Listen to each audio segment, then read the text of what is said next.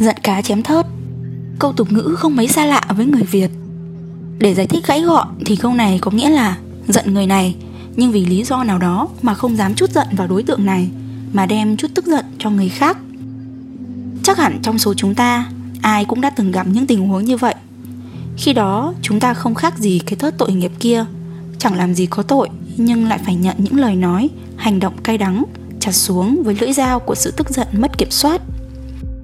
Có người chọn cách yên lặng để cho qua đi Có người chọn cách giải thích phân bua Nhưng cũng có người uất ức Kìm nén đến mức mang cái tức này Chút lên những người hoặc vật thể vô tội khác Và khi đó chúng ta tiếp nối vòng lặp tiêu cực Bản thân tôi cũng như các bạn đã từng buồn, phân bua trắng đen rõ ràng. Có cả tức giận, thậm chí xả cơn tức giận đó ngược lên những người khác không liên quan. Để rồi khi buông lời nói đó như một bát nước đổ ra không lấy lại được, tôi lại áy náy về những điều mình đã làm.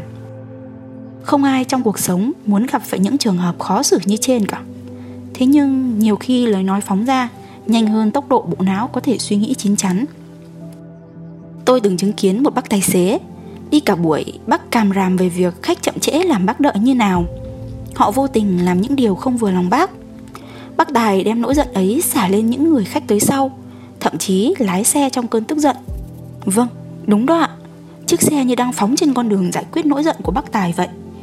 Lúc ấy, tôi chợt nghĩ rằng, Liệu tối nay về nhà, Bác có xả cơn cáu kỉnh cả ngày dài này Lên vợ và các con của bác hay không? Và ngay sau suy nghĩ ấy, Tôi lại quay lại với chính nỗi sợ hiện tại của mình. Liệu mình có an toàn trong chuyến xe bão táp này không?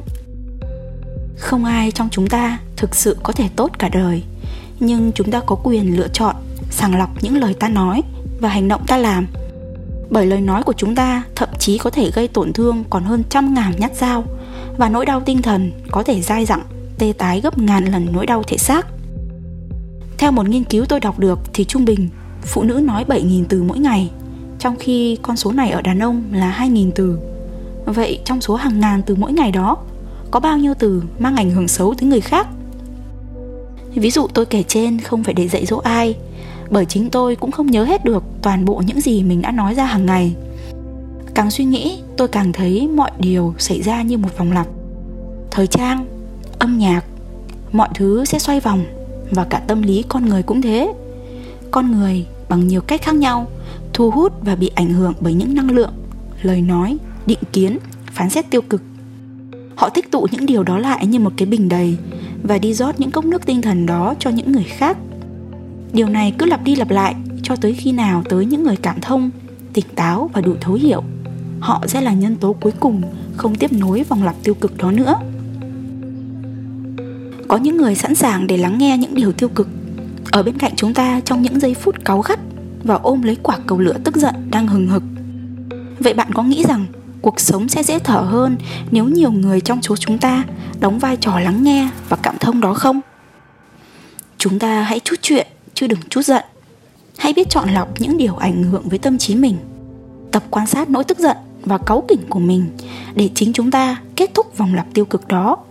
Bởi biết đâu, nếu người nghe chuyện cũng tích tụ những điều tiêu cực thì chẳng phải đôi bên đều gây tổn thương cho nhau và cho nhiều người nữa hay sao tác phẩm vòng lặp là một góc nhìn một lát cắt một sự thể hiện của tím nguyễn về những cơn sóng tiêu cực cứ trào dâng ngụp lặn trong cuộc sống của chúng ta bạn có thấy nó đáng sợ không hay bạn thấy nó đáng để được cảm thông nếu cô gái kia là bạn thì bạn lựa chọn phản ứng như thế nào tiếp theo các bạn hãy thoải mái chia sẻ cảm nghĩ của mình về tác phẩm vòng lặp trong phần bình luận nhé Tác phẩm và bài viết này thuộc quyền sở hữu của Unifresh. Vui lòng không tái bản hoặc đăng tại nơi khác mà chưa có sự đồng thuận từ chúng mình.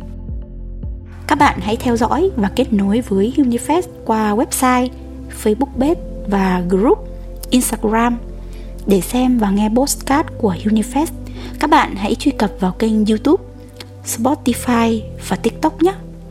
Đối với những cá nhân hoặc tổ chức muốn hợp tác cùng chúng mình, thì các bạn hãy gửi email qua hòm thư officialunifest@gmail.com. Trân trọng cảm ơn các bạn